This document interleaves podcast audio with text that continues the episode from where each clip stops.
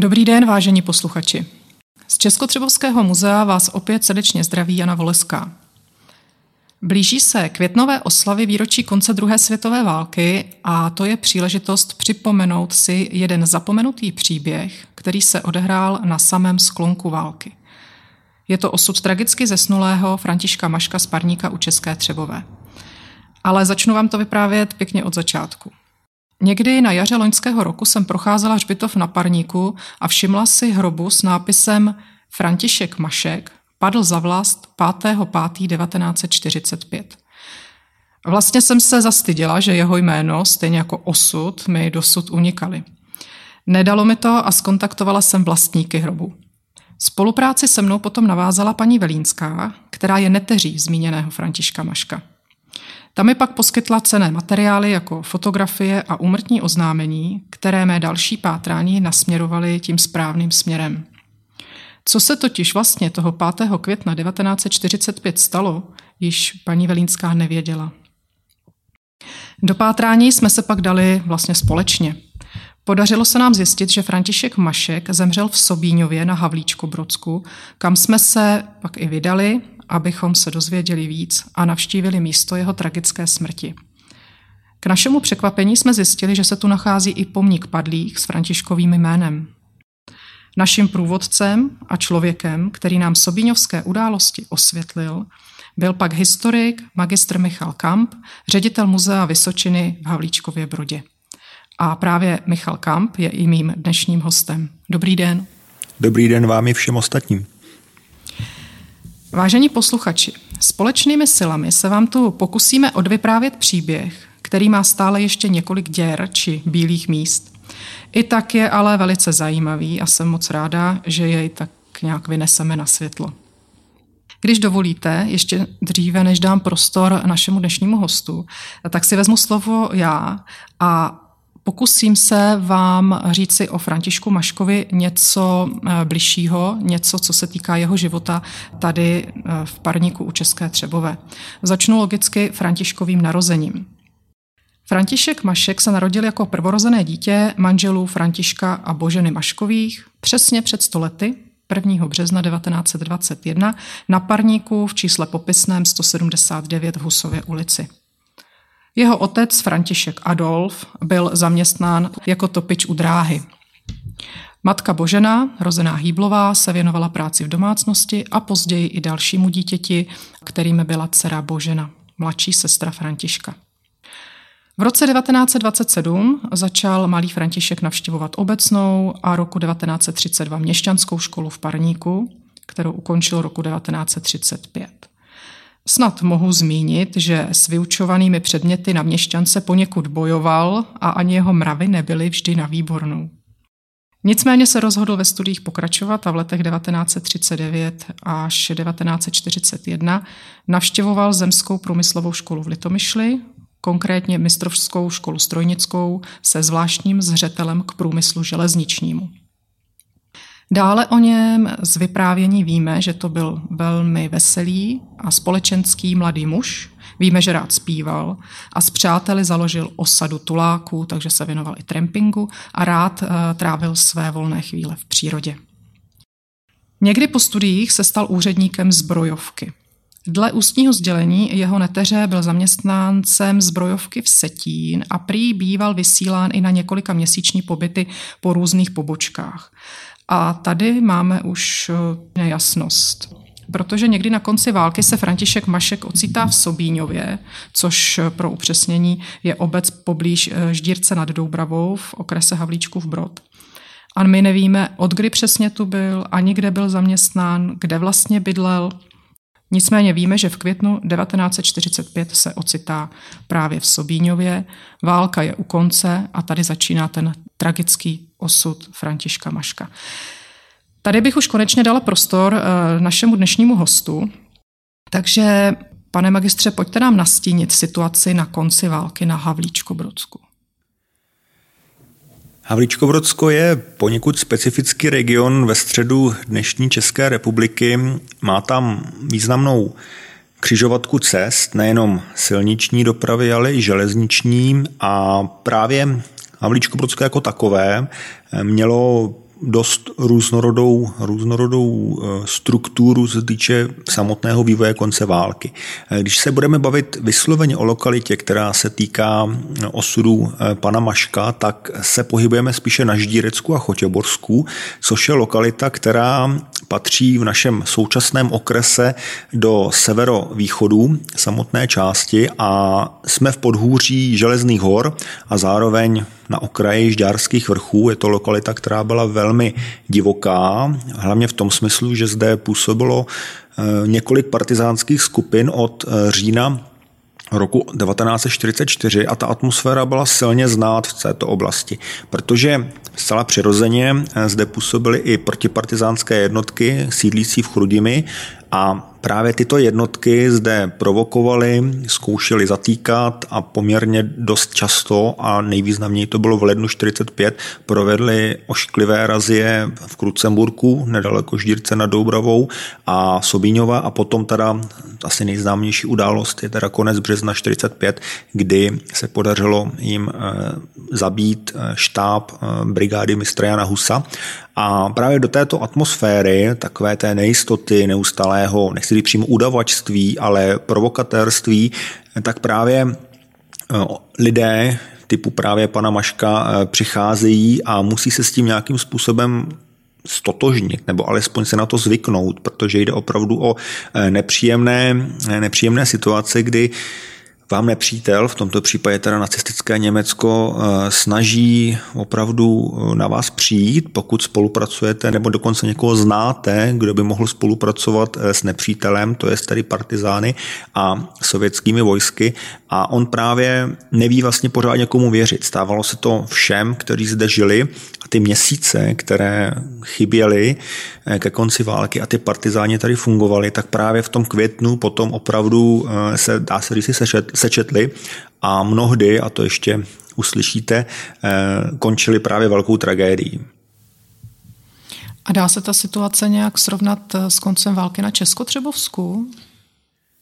Mohla by se srovnat právě tím, že různé ty aktivity partizánské by mohly zasahovat i na Česko-Třebovsko nebo obecně ten terén, který eh, je místy podobný, to znamená kopcovitý, zalesněný, ale Třebovsko je blíže k hranicím, takže tato oblast je eh, poněkud specifičtější a zároveň eh, ta vzdálenost těchto dvou lokalit, tak ty partizány spíše více směřovala na ten západ, to znamená k Chrudimsku, Pardubicku a právě k Havlíčkobrodsku a potom Čáslavsku. To znamená, že jakmile byly někde hory, tak se dá očekávat, nebo alespoň nějaká lepší vrchovina, tak se dá očekávat, že tam ty partizánské skupiny působí, nebo alespoň jejich sympatizanti, ale e, případ Českostřebovska je zajímavý právě v tom, že je to tady všechno více fixované na tu dráhu, což v případě e, Ždírce a tady i Sobíňova, kde ta dráha jenom projíždí mezi Brodem a Pardubicemi, tak tam se nedá říct o nějaké výrazné křižovatce cest,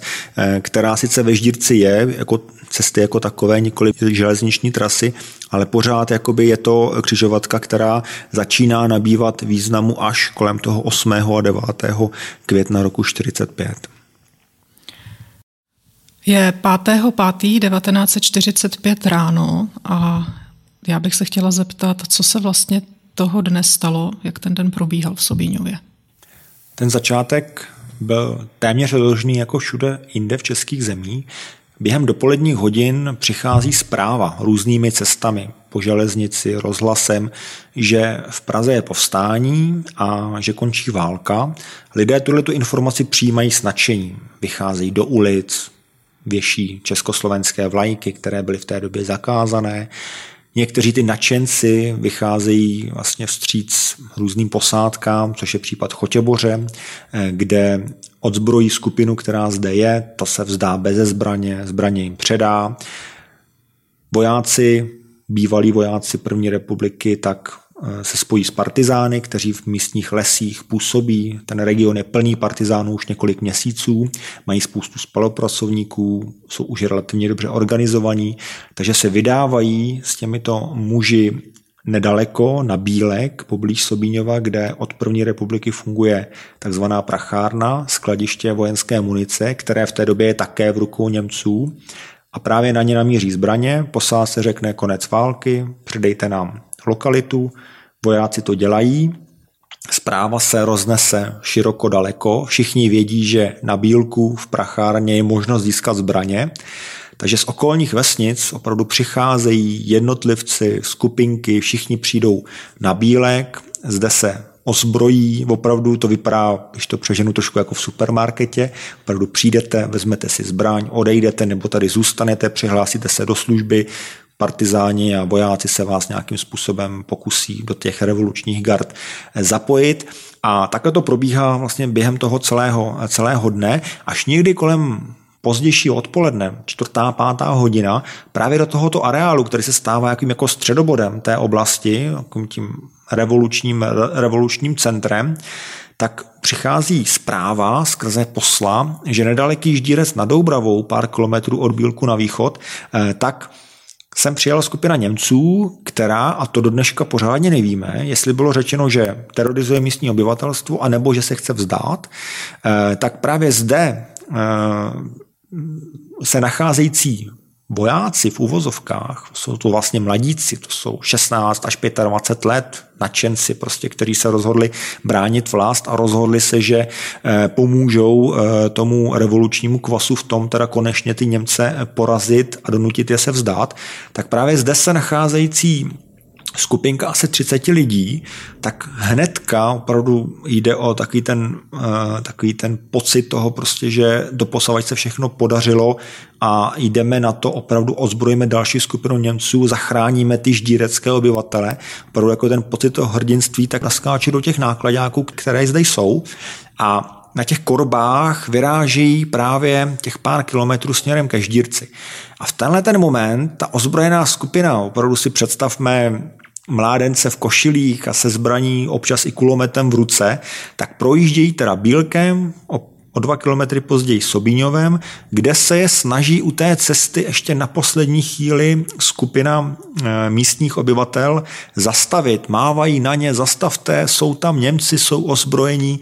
Ne, to nadšení opravdu jakoby vyhraje a ti řidiči projedou, hlava nehlava a teď výjíždějí do otevřené krajiny mezi Sobíňovem a Ždírcem, kde po té silnici, to rovná 3 kilometrová silnice mezi oběma obcemi, přijíždí kolona německých Říká se pancéřů, mohly to být obrněné polopásy, nákladáky, nevíme to do dneška, obsahovali několik stovek mužů, 200, 300, 400, také to přesně nevíme. Vůbec o té jednotce nevíme do dneška nic tak tato jednotka, která se pravděpodobně přesouvá z východu na západ, aby zaujala nějaké nové obrané postavení, tak najednou tyhle ty dvě síly se uprostřed polí luk na cestě proti sobě potkají a silnice je to úzká, ne jako dneska, tam projede vlastně vedle sebe se štěstím ty dvě auta, takže logicky musí zastavit na nějakou vzdálenost, poměrně krátkou, pár desítek metrů, tak vystoupí. Jednotky těch prvních, eh, prvních automobilů jdou k sobě, Ostatní se přirozeně rozptýlí do toho prostoru, vytvoří se takové dva pruhy, které na sebe míří zbraněmi. A teď se čeká. A ta atmosféra je jakoby skoro až, skoro až na sáhnutí, kdy na sebe mluví parlamentáři, jak němečtí, tak teda ty eh, povstalečtí.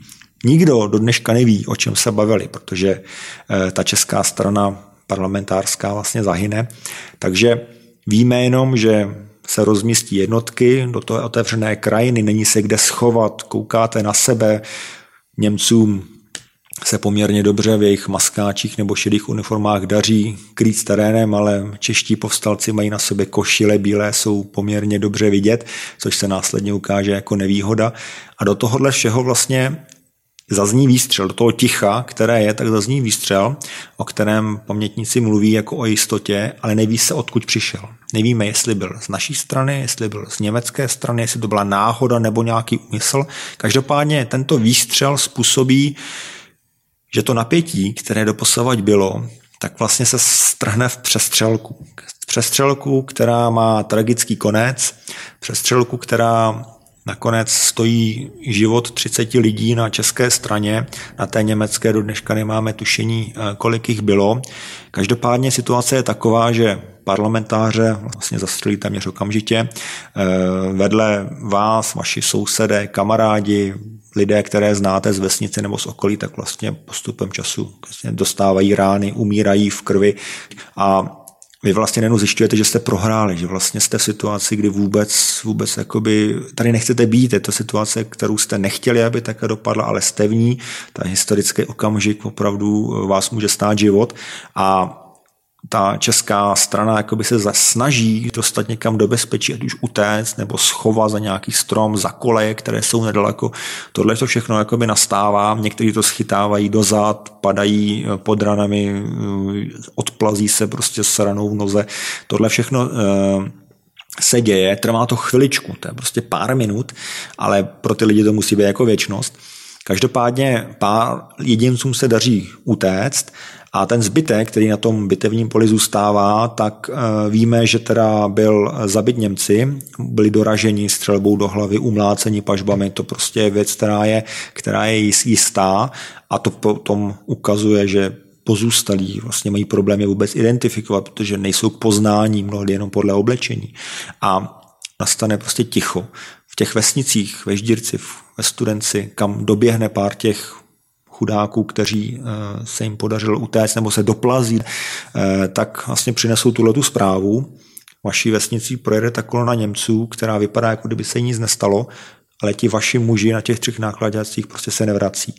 A právě František Mašek byl jedním z těch, kteří se zrovna nacházeli v Bílecké prachárně v momentě, kdy jsem přišla zpráva o e, situaci ve Ždírci evidentně zcela bez rozmyslu, opravdu v tom hrdinském nadšení a ochotě pomoci nasedá na ten jeden eh, ze tří nákladáků, nechává se odvést eh, do prostoru eh, budoucí střelby a zde teda položil za vlast svůj život a nevíme, jestli právě nějakou rychlou smrtí, ale nebo naopak ošklivě e, ranou Němců, kteří doráželi téměř mrtvé jedince.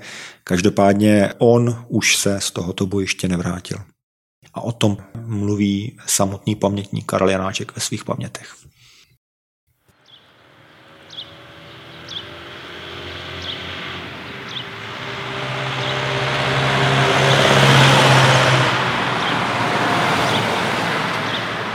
Jedeme.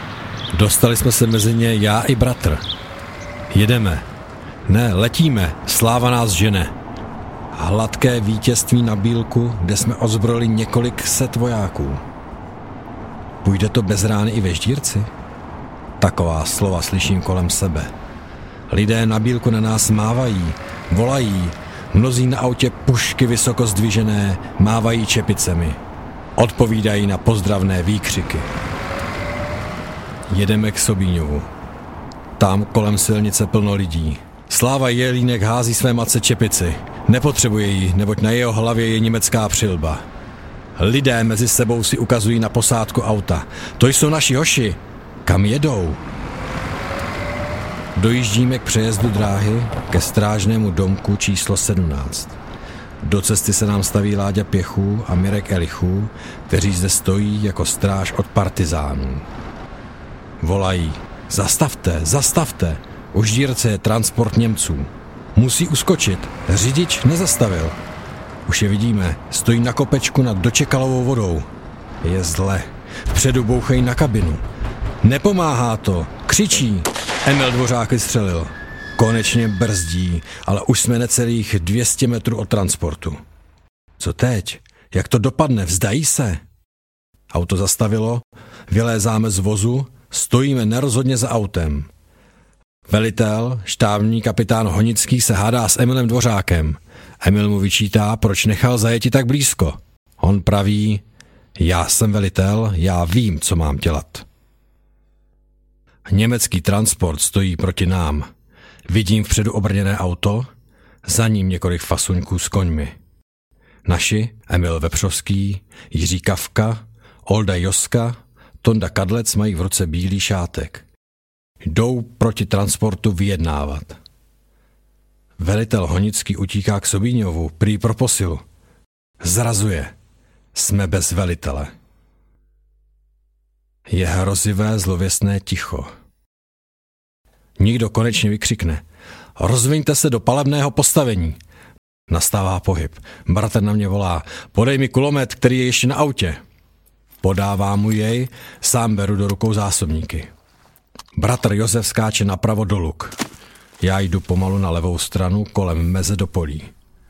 Pomalu jdu kolem meze. Dívám se, co se na silnici děje. Tam jdou naši parlamentáři, proti ním německý důstojník, s ním po krajnici několik vojáků jako doprovod. 20 metrů ode mne je s kulometem starý. Volá na mě. Janáčku, pojď ke mně. Jdu, ale v tom vidím na silnici, jak německý důstojník zvedá ruku. Mávne jí, ještě vidím, jak skáče do příkopu. Na jeho povel se vojáci rozletěli do úvozu. Ještě v běhu střílejí ze samopalů. Z pancéřového auta štěká těžký kulomet.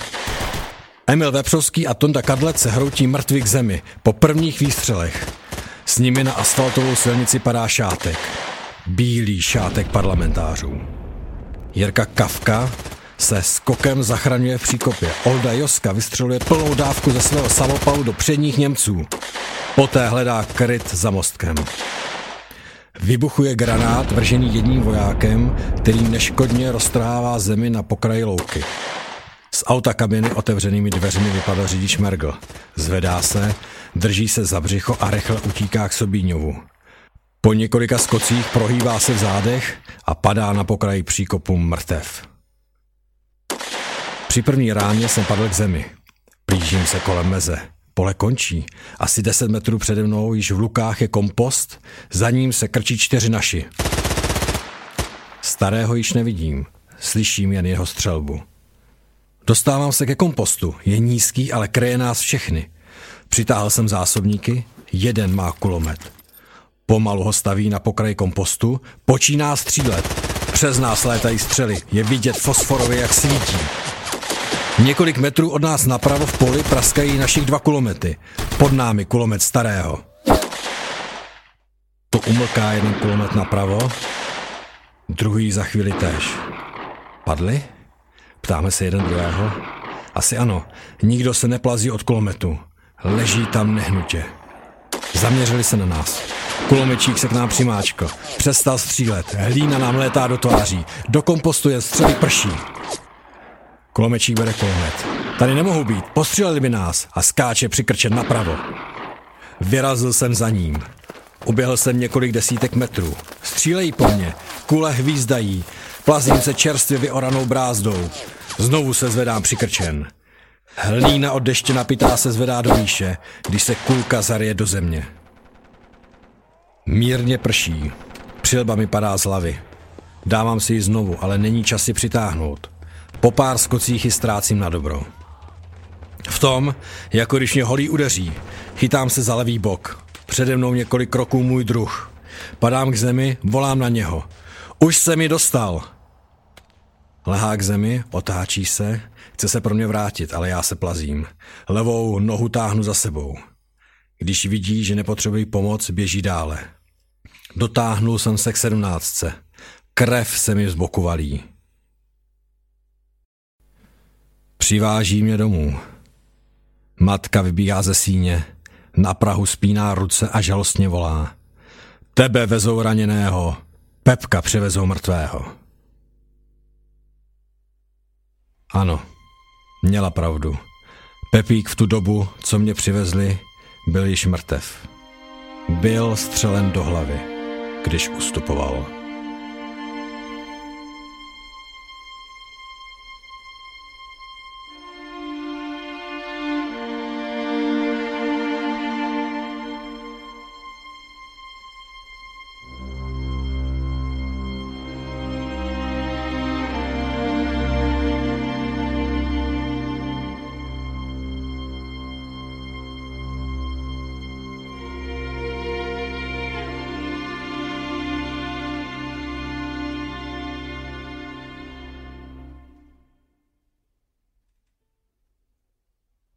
Nad Sobíňovem se snáší noc. Smutná, dlouhá, bezesná noc, pro mnoho rodin v naději i v trpném a truchlivém očekávání příštího dne. Vrátí se někdo, kdo nepřišel domů? Vrátí se živitel? Syn k matce? Otec ke svým dětem? Smutek, hrůza, zoufalství jako můra usedly do tmavé, bezvězdné noci, která přikryla svým jakoby pohřebním příkrovem vesničku Sobíňov. Tam, na rozkvétajících lukách pod sedmnáctkou, kola osudu zajela do mnohých rodin z rovné cesty. V jednom dní plném nadšení z rána, hořkého smutku večer, vyjel z nenadání blesk smrti do chudých tkalcovských chaloupek, aby si zde, mezi dělníky práce, vybral daň za svobodu, po které po šest let toužili. Jeden na třicet mužů a chlapců tento den vykrvácel. Jeden na třicet mužů a chlapců zaplatilo svým vlastním životem to nadšení z rána, které v nich znítilo odhodlání zbavit se vlády násilí a útlaku. Jejich těla byla poseta ranami, které jim zasadili zločinci oblečení v uniformy. Jejich krev skropila příkopy. Luka, jen proto, že chtěli žít, pracovat v míru a starat se o své rodiny.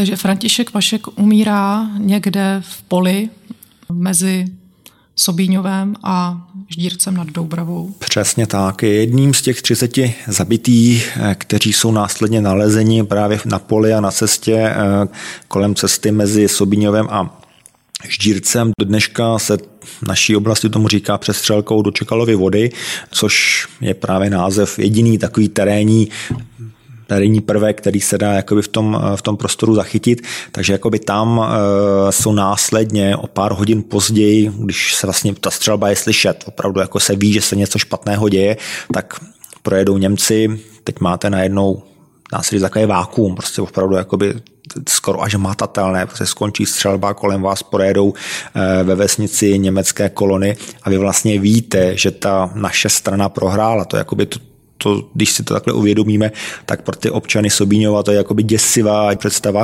A teď vlastně z těch domů vybíháte, když už je klidněji, běžíte do těch polí, odkud se tu střelbu slyšeli a tam na různých místech nacházíte v příkopě u cesty eh, někde u nějakého stromu a je taková hruška, o které se do dneška mluví, že vlastně bylo takové jediné, co tam byla taková dominanta, eh, tak vlastně nacházíte vlastně ty své mrtvé syny, mrtvé příbuzné sousedy v těch bílých košilích a červenými fleky na nich. A tam vlastně najednou identifikujete různá těla už na místě, protože je znáte, anebo právě nevíte, o koho jde, protože mezi těmi sobiňováky byly osoby z okolních vesnic, od Ždírce přes Studenec až vlastně i Bílek a právě do toho i osoby typu právě Františka Maška, kteří byli v té době vlastně úplně neznámí, protože nebyli odsud. Tak to už odpovídáte na moji otázku, co následovalo teda potom v těch hodinách. To už byly večerní hodiny 5. května. Dá se říci, že jde už o večerní hodiny, kdy eh, ta těla jsou pozbírána. Vznikají z nich takové dvě skupiny. Jedna je odvezena eh, do Sobíňova, do eh, Márnice u kostela, který se zde nachází. A druhá skupina, zhruba 16 těl, to znamená půl na půl, je odvezena do Krucemburku, který je vzdálen nějakých pět kilometrů. A zde vlastně v dřevěných rakvích, které, a to vím právě ze zkušenosti rodinný, protože má žena, její dědeček vlastně byl truhlář, tak on právě dělal ty rakve rychle, aby byly ty osoby do čeho pohřbené, eh, tak právě na Krucemburském hřbitově jsou narychlo pohřbeny právě další těla a nakonec potom ještě trvá několik dní, než, než se k těm tělům jakoby znova dostane a dostávají se na správné hroby. Protože vlastně a to můžu klidně říct už teď, je to, je to situace, kdy se to všechno děje narychlo, ty těla se převáží kolem 6. byl déšť, eh, nebylo jako úplně příjemné, příjemné počasí, ale ta identifikace byla velmi rychlá a mnohdy ne, v žádném případě stoprocentní. Každopádně ten pohřeb proběhl narychlo a potom teprve se vracejí různé zkazky, o koho by mohlo jít. To znamená, že Sobíňováci, dejme tomu, je to jisté téměř na místě, další až v průběhu času, hodin i dní a někteří, jako právě případ eh, České Třebové, tak tam to trvá opravdu ještě několik dní, než se vůbec zjistí, o koho jde. Takže ta identifikace mrtvých byla vlastně v těchto případech těch mimo sobíňovských poměrně složitá. Byla složitá z několika důvodů. Eh, jednak logistika, když se budeme pohybovat už ve dnech následujících, to znamená od 8. výše. Eh, Sověti přišli do našich prostor od 9. rána a pak ve větších vlnách eh, až 10. Eh, května. To znamená, že silnice jsou plné armád a pokud se k vám dostane hláška, což je i případ právě České Třebové, kdy pravděpodobně teda četníci, eh, kteří zjistí, o koho jde, tak informují teda četnickou stanici zde, že jeden z mrtvých eh, zde je právě František Mašek a proběhne jakási informace sem k příbuzným, kteří se vypraví k nám do regionu na tu identifikaci, aby bylo všechno eh, splněno, tak vlastně to trvá několik dní, protože nemá, nemáte možnost projet, tím terénem, je to poměrně dálka i na dnešní, na dnešní poměry a zároveň procházíte terénem, který se stává ještě pořád nebo je pořád válečnou zónou. I když už se pohybujeme da, několik dní po 9. květnu, pro nás teda konec války, datum, které je brané dneska jako, jako konec druhé světové války, tak v žádném případě tady nebyl klid. Tady opravdu mluvíme o situaci, kdy na vás může vyběhnout eh, Němec z lesa u cesty, zastřelí vás, sebere vám oblečení, sám si převlíkne uniformu a vezme si civilní oděv, aby nebyl poznat a snaží se potom v civilním oblečení projít českými zeměmi do amerického zajetí, i když je jasné, že už nemá šanci, ale on to prostě neví. On prostě nechce padnout do sovětského zajetí. Já jsem poslední střelbu posledního mrtvého na české straně evidoval eh, na Havlíčko Brodsku ještě 14. nebo 15. května. To znamená opravdu v těch lesích v našem regionu se ještě dlouho pátralo, pátralo po, eh, po schovaných Němcích, kteří opustili všechny ta svá vozidla, už opravdu jsou jenom zalezlí a brání se zuby nechty.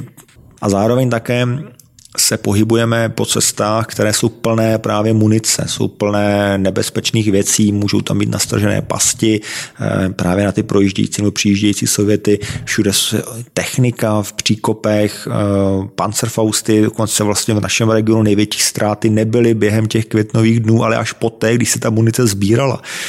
Takže vlastně i to je jeden z důvodů, proč František Mašek nebo příbuzní za ním do Sobíňové přijíždí až jakoby takhle pozdě, protože opravdu jakoby se pohybujeme v té poválečné chvíli, kdy, kdy tady panuje naprostá anarchie. Takže my nevíme vlastně přesně kdy, ale víme teda z vyprávění, že rodiče Františka Maška jedou do toho Sobíňova vlastně udělat tu nejhorší věc, kterou asi rodiče v životě musí udělat identifikovat si své mrtvé dítě. Úmrtní oznámení Františka Maška je datované 26. května a pohřeb byl stanoven až na 29. května, takže tady vidíme tu obrovskou časovou prodlevu, která nejspíše opravdu byla způsobena těmito zmatky a velmi složitými okolnostmi, které tady panovaly na konci války. 29. května 1945, jak jsem už řekla, se potom konal pohřeb. Podařilo se mi získat fotografie z tohoto pohřbu, na kterých je vidět, že toho pohřbu se tenkrát zúčastnil snad celý parník. Jsou to opravdu stovky lidí, které šly průvodem, který prý musel být veden ne přímo z domu smutku na hřbitov, protože ten průvod by vlastně obsadil celou tuto trasu, ale musel jít různými oklikami. a byl opravdu velice slavnostní. Eh, byly tam desítky mládenců a družiček, sokolové, zástupci skautů a potom přátelé Františka Maška právě z té osady Tuláku, jeho známý. Takže fotografickou dokumentaci uh, máme. František Mašek byl tedy uložen do rodinného hrobu, který na parníku, jak už jsem řekla v úvodu, se nachází dodnes. Tak a vrátím se zpátky teda do Sobíňova. Co bylo po válce, se zeptám, kde byly vlastně nakonec oběti této události pohřbeny a jak se vůbec Sobíňov s těmito událostmi vyrovnal? Tak zmínili jsme zde ten rychlo pohřeb eh, v Krucemburku. Eh, Vzhledem k tomu, že z těch 30 mrtvých v žádném případě teda to nebyly jenom Sobiňováci, ale byly to dvě třetiny počtu, byli Sobiňovští občané, což byla ohromná rána pro místní obec, která v té době dneska má 700 lidí, tehdy měla o něco více. Každopádně jakoby ztratit jednu generaci mládeže, která eh, byla věkově velmi podobná, eh, tak byla jakoby ohromná rána. Tam opravdu umírali bratři, Karel Janáček, který to přežil tak velmi dobře eh, do konce svých let, vzpomínal na svého bratra, který tam zahynul, vlastně on sám i viděl ho padnout. Tyto události do dneška se v Sobíněvě připomínají 4. května večer, což je trošku zvláštní datum, ale je to tak. A je to vlastně událost, která pořád dokáže k těm hrobům, protože oni ty hroby jsou e, trošku mimo samotný hřbitov, jsou vlastně e, podél hřbitovní zdi e, z druhé strany, ale než normálně hřbitov v Sobiňově je, tak jakoby ta vzpomínka na ty padla je pořád brána jako něco, co je, co je jakoby důležité pro ty dějiny obce. Každopádně jakoby ta událost tam je připomínána pořád, je to věc, která byla důležitá silnější byla v éře komunismu, eh, protože komunisté se snažili přivlastnit tento odkaz, tyto ztráty, protože jde suverénně o největší konflikt s nejvíce mrtvými v celém našem regionu. Eh, byť se střílelo jinde, třeba ve Slavětíně zemřelo 6. května, což je vesnice vedle, zemřelo 13 eh, lidí, pokud mi paměť dobře funguje, a jinde i na Brodsku vlastně zemřelo těch lidí, nebo přímo v Brodě, tak zemřelo mnohem méně lidí, než právě poměrově k Sobíňou. Znamená, že v tomto směru jakoby Soňov je velkou výjimkou a Komunisté eh, měli takovou tendenci, v 55. tam udělali ten pomník, o kterém jste mluvila, ten desetileté výročí, který do dneška je, když zastavíte u cesty eh, mezi Subíněvem a Ždírcem, tak je vlastně hnedka k vidění, kde ta jména jsou všech těch padlých, i když to také není úplně přesné, k tomu se ještě dostaneme. Každopádně ta paměť zde byla a komunisté k tomu ještě přidali rudou pěticípou hvězdu, aby ukázali, že ti padlí byli vlastně komunisté, nebo alespoň partizáni, nebo někdo, kdo bojoval v tom komunistickém odboji, což v žádném případě není pravda. Ačkoliv mohli ty mladíci smýšlet, nebo jim byla blízká nějaká komunistická idea, tak v žádném případě se nedá jako na dně ta rudá hvězda dát. A Dokonce po roce 89 ta rudá hvězda zmizela, místo ní eh, byl do tohoto prostoru vsazen eh, československý lev, což už je mnohem trefnější, protože eh, Zona Karel Janáček jako by nebyl člověk, který by souhlasil s komunistickými ideály, v tomto směru jakoby je to snaha přivlastnit si mrtvé nebo jejich odkaz a vytvořit z nich boj za, za svobodu eh, skrze budování komunismu, což je prostě naprostá hloupost, ale bohužel v našem regionu poměrně běžná. Nebyly to jediné osoby, které se měly stát oběťmi eh, komunistického odboje za lepší zítřky. Každopádně dovolím si říci, že těm chlapcům můžu mluvit jako o chlapcích snad, eh, tak jim tyto myšlenky v žádném případě nevytanuly na, mysl, když umírali, ale jim primárně šlo o osvobození našeho státu od těch šesti let protektorátu, pod kterém byli nuceni dospívat. Tak já jenom zmíním ještě, že na tom pomníku, o kterém tady byla řeč, je jméno i Františka Maška, byť tam není teda ve své správné podobě, protože není tam František Mašek, ale František Maška. Takže jeho jméno je tam poněkud zkomoleno. Nicméně je to doklad toho, že jeho jméno bylo tady v regionu Sobíňově známo a podařilo se ho tedy identifikovat. Eh, vědělo se, určitě o něm věděli, jako ta osoba nějakým způsobem se musela dostat do té prechárny, musela mít nějaké známé, mus, musel se s někým svést, anebo třeba sám jako zaměstnanec zbrojovky, pokud teda budeme počítat s tím, že se sem dostal, co by zaměstnanec zbrojovky, nikoli třeba jako totálně nasazený, tak ten region buď o něm věděl, jak funguje za těch pár měsíců, co zde byl, anebo se s někým takzvaně svezl. To znamená, že kamarád, spolužák, spolubydlící mu řekl, pojď, Franto, tamhle prostě děláme revoluci, pojeď s námi a on prostě se vydal a pak to takhle skončilo. To je jakoby jedna varianta, prav, velmi pravděpodobná, ale v žádném případě ne stoprocentní, a nebo opravdu nějakým způsobem sám inicioval nebo potřeboval, jakoby chtěl prostě být toho všeho součástí, říkám, všichni si mysleli, že to, že to proběhne všechno jako v klidu. Ta naivita eh, toho odboje byla tehdy mezi těmito lidmi značná a v žádném případě nebyla jakoby výjimečná.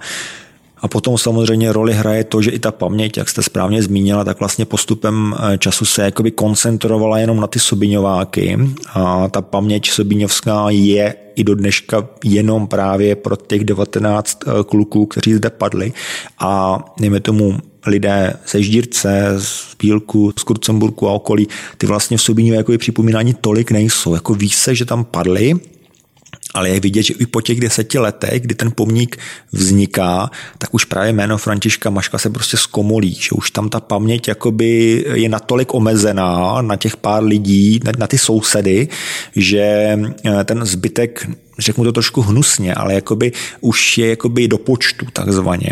A i proto i my, co tady teď sedíme a povídáme si, taky vidět, že vlastně objevujeme něco, co bylo zapomenuto a žilo to jenom v nějakém tom období během toho května, kdy je tady velká událost Sobíňově a potom velká událost eh, v Třebové eh, v rámci pohřbu.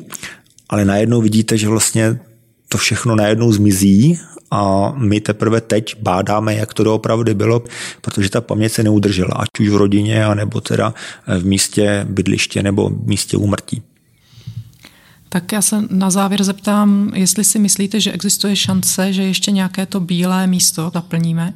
Přece jenom pamětníci odešli. Zmiňoval jste tady pana Janáčka, který byl přímým účastníkem těch uh, událostí, té přestřelky, zaznamenal to, vydal své paměti, ale už taky odešel. Takže myslíte, že se nám ještě podaří něco zjistit? No já na to spoléhám. Eh, ono totiž bývá v historii zvykem, že ne všechno, eh, co zrovna bádáme, tak objevíme my. A navíc to, že už teď se udělal nějaký pokrok, ať už vaším bádáním, nebo třeba mým, nebo i Karlem Janáčkem, tak to vytvořilo jakousi základnu už víme, co hledat, k nám velmi pomůže nám nebo dalším generacím eh, tento příběh dotáhnout do konce. Takže já děkuji za rozhovor a jsem moc ráda, že se nám podařilo tady eh, z toho nánosu zapomnění vynést na světlo příběh jedné z mnoha místních obětí druhé světové války. Muže, který zemřel, sotva překročil práh dospělosti, syna rodičů, kteří do smrti museli nést žal nad ztrátou milovaného dítěte a kterému potom nechali na hrob napsat, že zde leží ten, který padl za vlast. Loučím se s dnešním milým hostem, kterým tentokrát byl magistr Michal Kamp, ředitel Muzea Vysočiny Havlíčkův Brod a loučím se i s vámi, milí posluchači, budu se těšit někdy příště. Naschledanou. Naschledanou.